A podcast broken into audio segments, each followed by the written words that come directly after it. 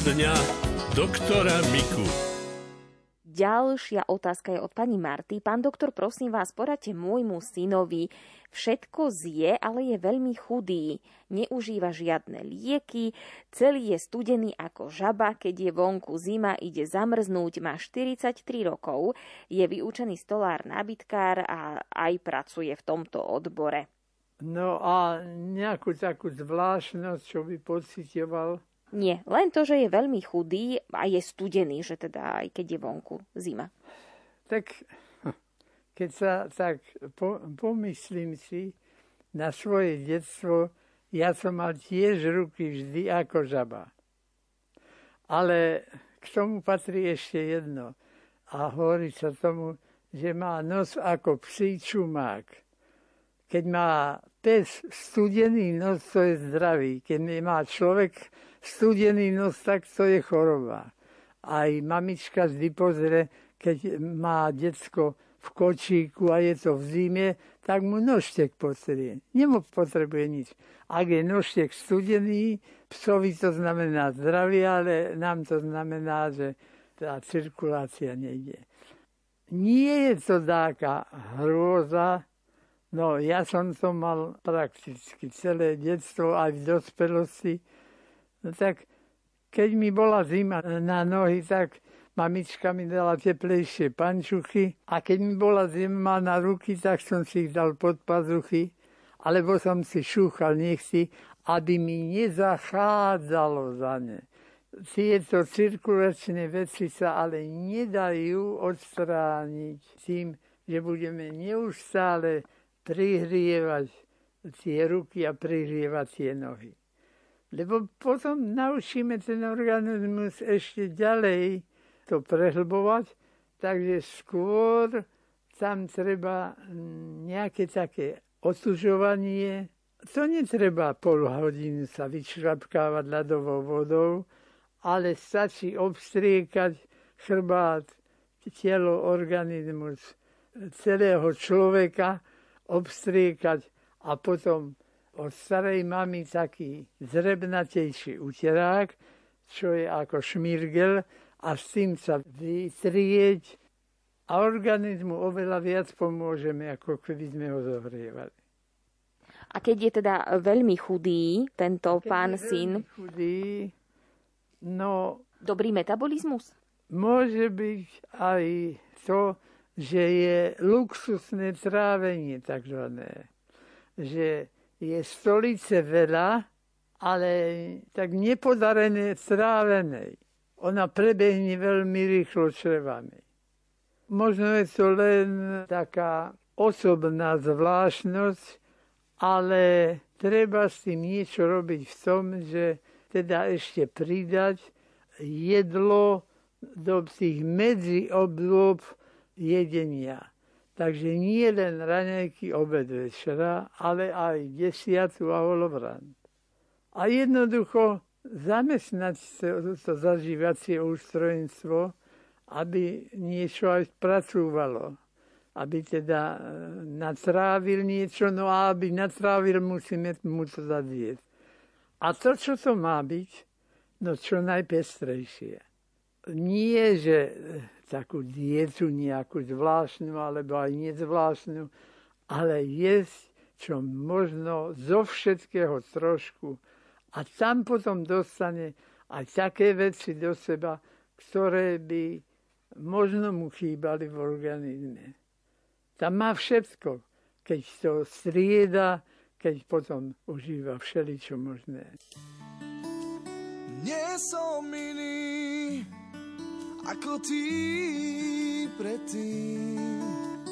Hriešný vinník, nevinný svetý. Nie som iný,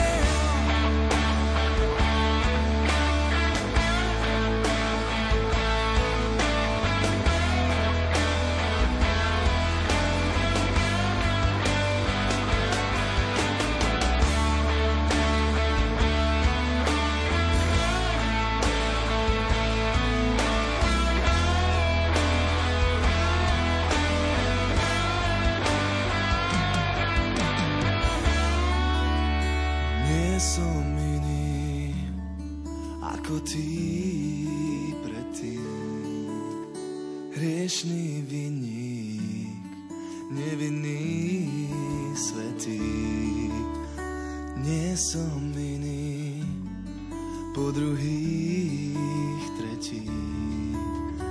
Viem, som iný, nie som iný, yeah! Nechcem sa skrývať,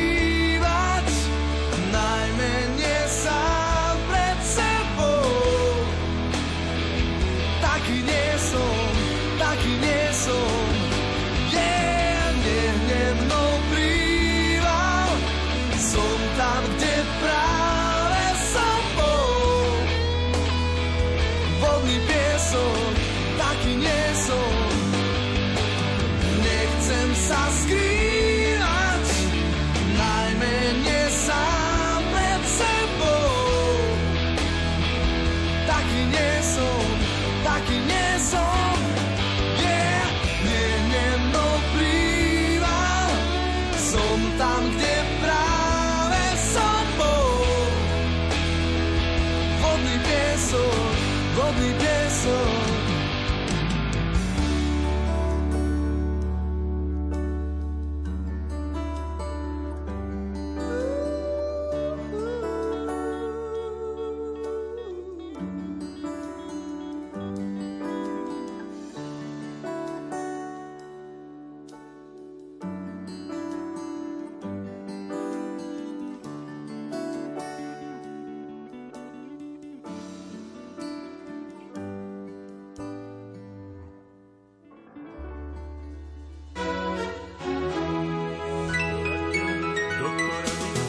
Poradňa doktora Miku. Píše nám pani Terézia. Dobrý deň, pán doktor Mika. Chcem sa opýtať, z čoho môžem mať opuchnuté chodidla a členky aj teraz v zime. Hlavne ľavá noha a bolesť ľavého klbu. Tie mám stále. Môže to byť zaseknutý nerv? No nie, nerv za to nemôže, ale môže to byť zlá cirkulácia v tých kapilárach drobných a tam by nebolo od veci skúsiť z pagaštana konského výťažok a sú to také drobné tabletky a stačí dvakrát jednu, alebo dokonca jednu. Jednu tabletku ráno.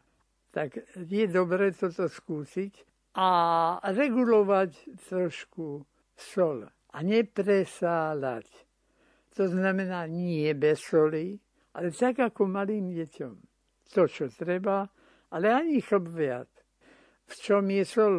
No tak e, kapuste zo suda, brindy, no samozrejme suché krekry také slané, do zemiačkov opekané. Ja viem, že to chutí a toho človek môže podrúzgať hodne a tá sol je tam potom už pridá a keď pridá, tieto kapiláry ma nám môžu začať štrajkovať. Dobrý deň, pán doktor, prosím vás o radu. Ráno len čo vstanem, grgám a grgám aj cez deň, po črevách mi to brbloce, ako keby mi tam vodu neustále prelievali. Stolica je tmavšia, suchá, žlčník mám tiež vybratý a to už 5 rokov.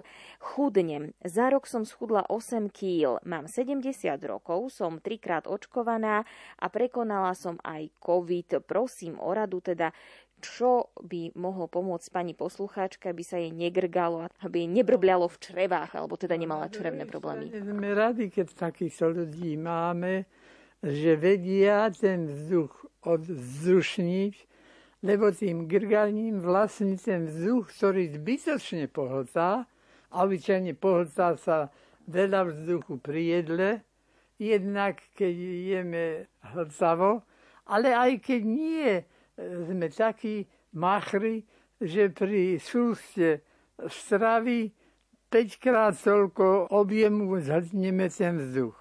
No ale jestli ho vejeme odgrgnúť, tak to v poriadku. E, dokonca aj malé detičky, keď sa napapajú mliečka od mamičky a čo spraví s tým babeckom? Dá ho hlavičkou na plece. A kým nespraví také prr, tak zatiaľ mamička ho nedá dole. Prečo? No jednoducho, ono by to ten vzduch dalo von, ale predtým by vytlačilo aj to množstvo mliečka mamičkyného. A bol by mokrý ten novorodenec od mlieka a vzduch by síce vyšiel von, ale troška pridráho. No, tak e, to grganie, to je v poriadku, na to nech sa nehnevá, len je treba to hryzenie troška menšie hlty. No. Jednoducho tak fajnovo jesť, ale také drobné hlty a keď sa jej predsa len ten vzduch aj potrafí pohltať, no tak si to odgrgne nakoniec. Kdo tě líbá, když ne já? Kdo tě hlídá, když ne já? Okno přízemí je zavřené i dnes, lásko má.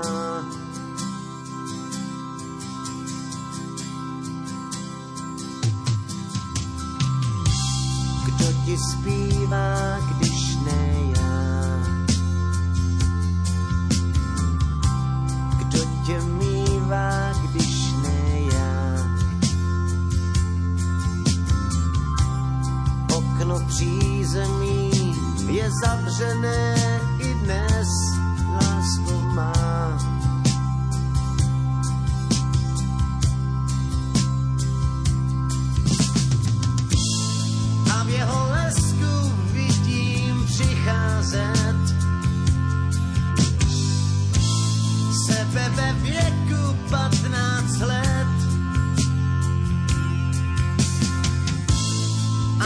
A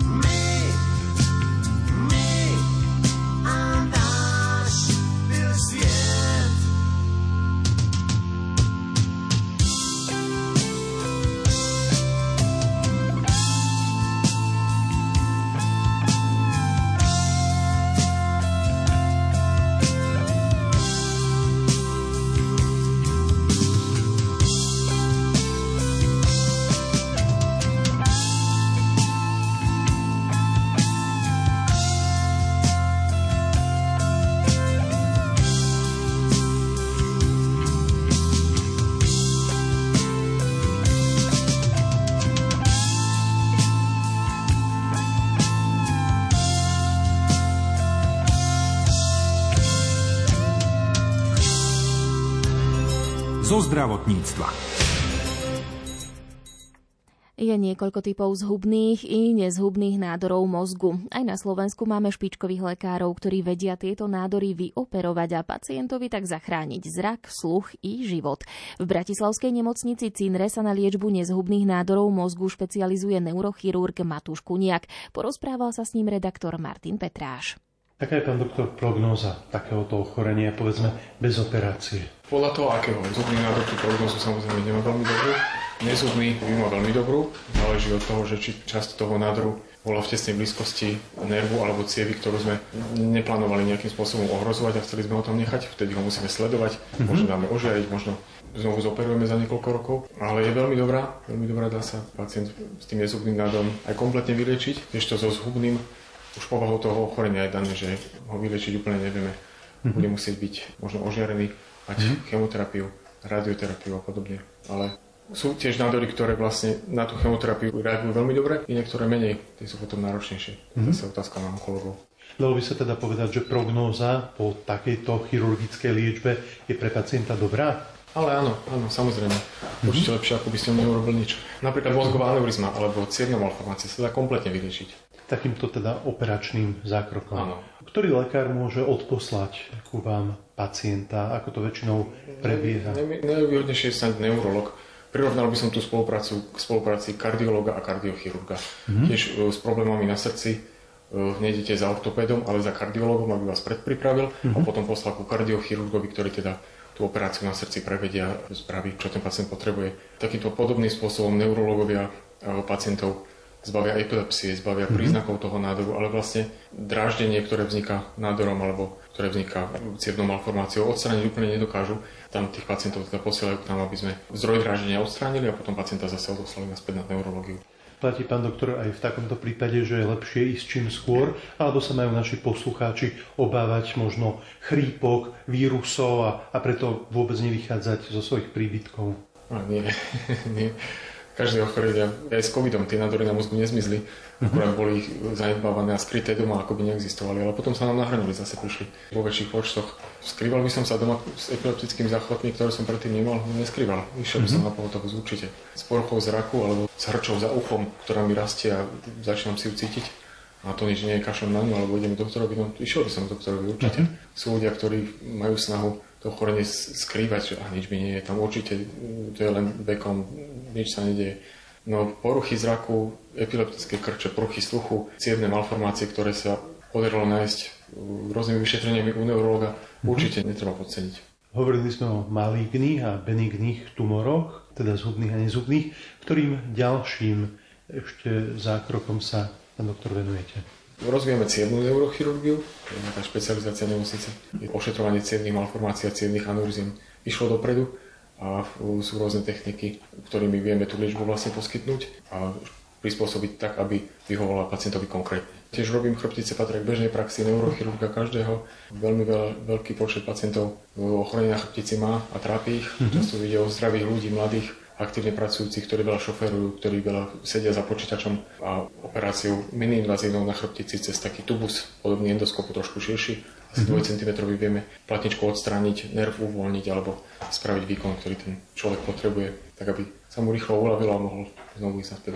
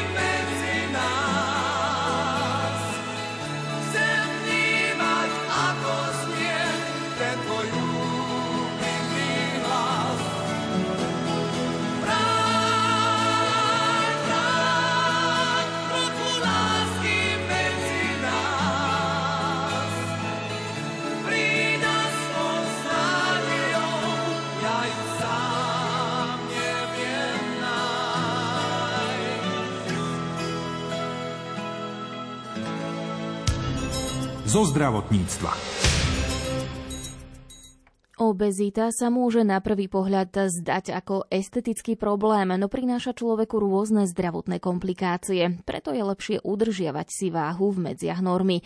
O nadváhe sa redaktorka Mária Čigášová porozprávala s lekárom Štefanom Košlíkom. Tu sa robia chyby aj už v detstve. Lebo niekto si myslí, že dobrá reklama pre rodičov je, že je baculaté. Starajú sa o ňo. No, Tak a keď sa povie, že nehnevajte sa, trošku je ako si tučnučne. No však to vyrastie. Áno, pravda je, že nie každé decko, ktoré je tučnučké, bude tučné aj dospelosti. Ale pravda je aj tá, že už tie tukové bunky, keď sa tam dosť natiahli, má väčšiu šancu to baculaté, že bude tučné aj Čiže nemal by byť výchovný prostriedok sladkosti. Keď si mal čeličku v škole, tak máš čokoládku alebo cukrík, áno. Takže už v detstve treba dať na to pozor. No samozrejme, že liečba, potom sú aj určité lieky, ktoré ja by som nazval, že to sú také lieky na psychiku. Jedna časť liekov je pôsobí tak, že znižuje chuť do jedla a druhá časť, ktorá má draždí vo väčšej aktivite, aby som to spálil,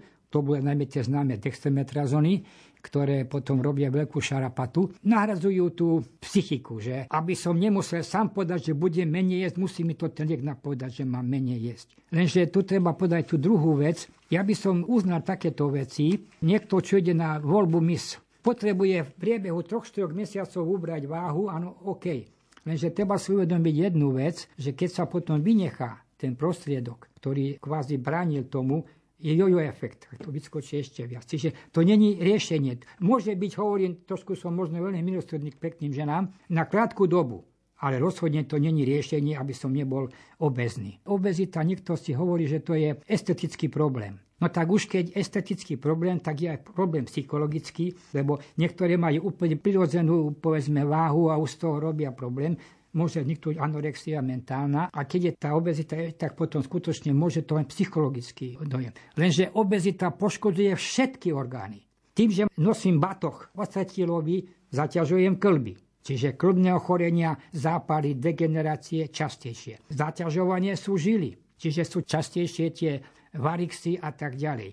Zaťažovaný je aj tepenný systém, vysoký tlak. Vieme, že niekedy stačí upraviť váhu a sa upraví aj tlak. Samozrejme dopad na látkovú premenu. Cukrovka, kyselina močová. Kyselina močová môže sa prejaviť v koži ako tie tofy, čiže kožné problémy. Ďalej, keď je tá obezita veľká a najmä ten brušný sval bráni pohybom bránice. Tým pádom bráni prekysleniu plúc, čiže plúcne ochorenia. A keď bráni prekysleniu plúc, tak bráni aj prekysleniu mozgu. Známe sú tie eh, Dickensov román Pickvickovci, áno, to sú tie extrémne tuční, ktorí keď sadnú, tak za chvíľu zaspí, lebo nemá pohyb, nemá zásobenie mozgu. A prezradím aj takú vec, že obezní ľudia majú oveľa väčšiu šancu ochorieť na rakovinu. A aby som bol aktuálny, je všeobecne známe, že na COVID skôr podľahnutí obezní ľudia. Čiže z toho vyplýva, obezita není porucha estetická,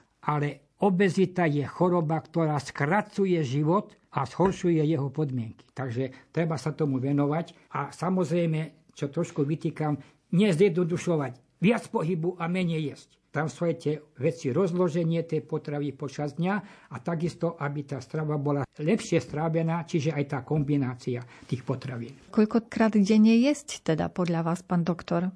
Zase sú rôzne aspekty. Vieme, že máme takú schému, že raňajky, desiatá, obed, olovrant, večera. Tak výhoda je toho, že človek môže jesť menšie dávky, ovšem zase treba brať tú nevýhodu, že keď ja potrebujem väčšie teda jedlo, nejaké masívnejšie desiaty olovranty, musím 5 krát zapnúť ten stroj. Zdravý človek nepotrebuje podľa mňa, aby mal 5 krát denne stravu. To neznamená, že medzi tým si nemôže zobnúť nejaké ovoci a tak ďalej. Ale nie nejaké, aby musel zapnúť ten celý tráviaci systém. Iná situácia je u tých, ktorí sú vychudnutí a potrebujem, aby pribrali. A potom je ešte zvláštna situácia u cukrovkárov, najmä keď sú liečení inzulínom. Aby to bolo rovnomerné, to zaťažovanie, tak existuje pojem, že druhá večera, okolo 9. 10. Aby nebol ten rozdiel medzi tým posledným večerným jedlom a raňakami, tak je tá druhá. Žiaľ, niekedy človek videl také veci, že to bol buček s týmto, no sa to už nevyskytuje že tá druhá večera by mal byť nejaká jednoduchá vec, áno, ale v tom prípade áno. Ale že by človek násilne myslel, že je zdravej, aby nejakú zásadnú olovran, zásadnú desiatu dal, to nie. A ešte keď na tú podporu tej individuality sú rôzne typy. Sú ľudia, ktorí nevedia raňajkovať. Povedia, nechutí mi, stanem ráno o 6. 7. nechutí mi, ale zabalím si, idem do roboty a zjem o tej 10. s chuťou 10 nie, nie, nie, musíš raniekovať. Ranieky ako kráľ a tak ďalej. No netreba to znásilňovať. Sú takí ľudia, ja som taký, že keď cestujem o 6, tak ešte o 5 sa naranekujem. Ale nutiť to nemôžno. Dokonca poznáte monetných diamonovcov, ktorí hovorí, že prvé jedno by mali o 12. popoludní, vtedy obdobie príjmanie, potom obdobie na asimiláciu a tak ďalej. Treba trošku brať do úvahy tú individualitu. Zase ďalší príklad. Je veľmi dobré, keď je pravidelné stravovanie. Prečo? Lebo okrem toho hnemu fyzického, chemického, vizuálneho, aby naštartoval trávenie, tam aj ten cirkadiálny. Je jedna hodina, zvyknem aj podpory začať trávenie. Ale nie otrocky. Je jedna hodina a z rôznych dôvodov nemám chuť do jedla. No musím, lebo je jedna hodina. Tak sa nenajem, večer sa najem kľudne. Čiže trošku viac individuálneho, sedliackého rozumu, sedliacký prístup k tomu, aby človek mal aj tú váhu takú, ako má mať.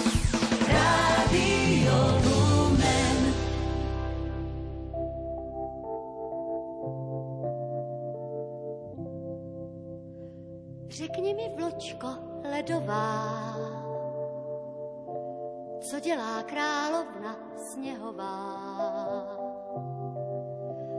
A komu střepina zrcadla právě teď do duše dopadla?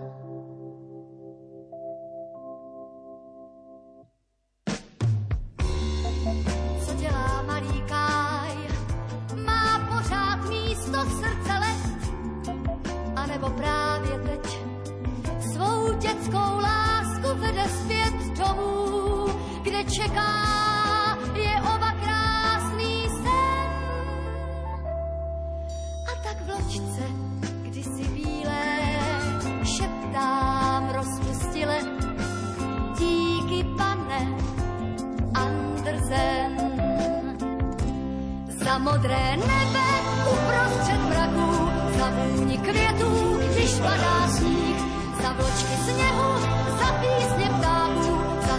příběhů pohádkových, za srdce z letu, co při nich tají, za dětské oči, které se věčně ptají. Co dělá malý Káj? Má pořád místo srdce let, anebo právě teď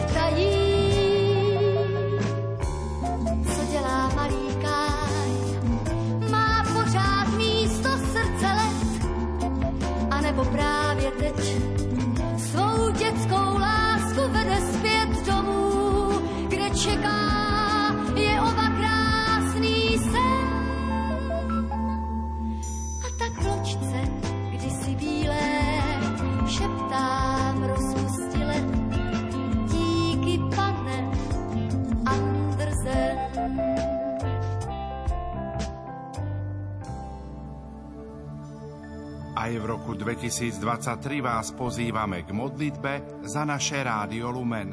Slovo má konateľka Zuzana Sakáčová.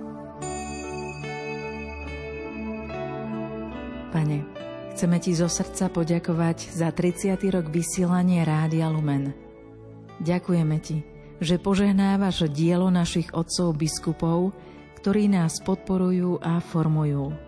Ďakujeme Ti za našich poslucháčov, že vďačne prijímajú Kristovu blahozvesť, ktorú cez vysielanie šírime.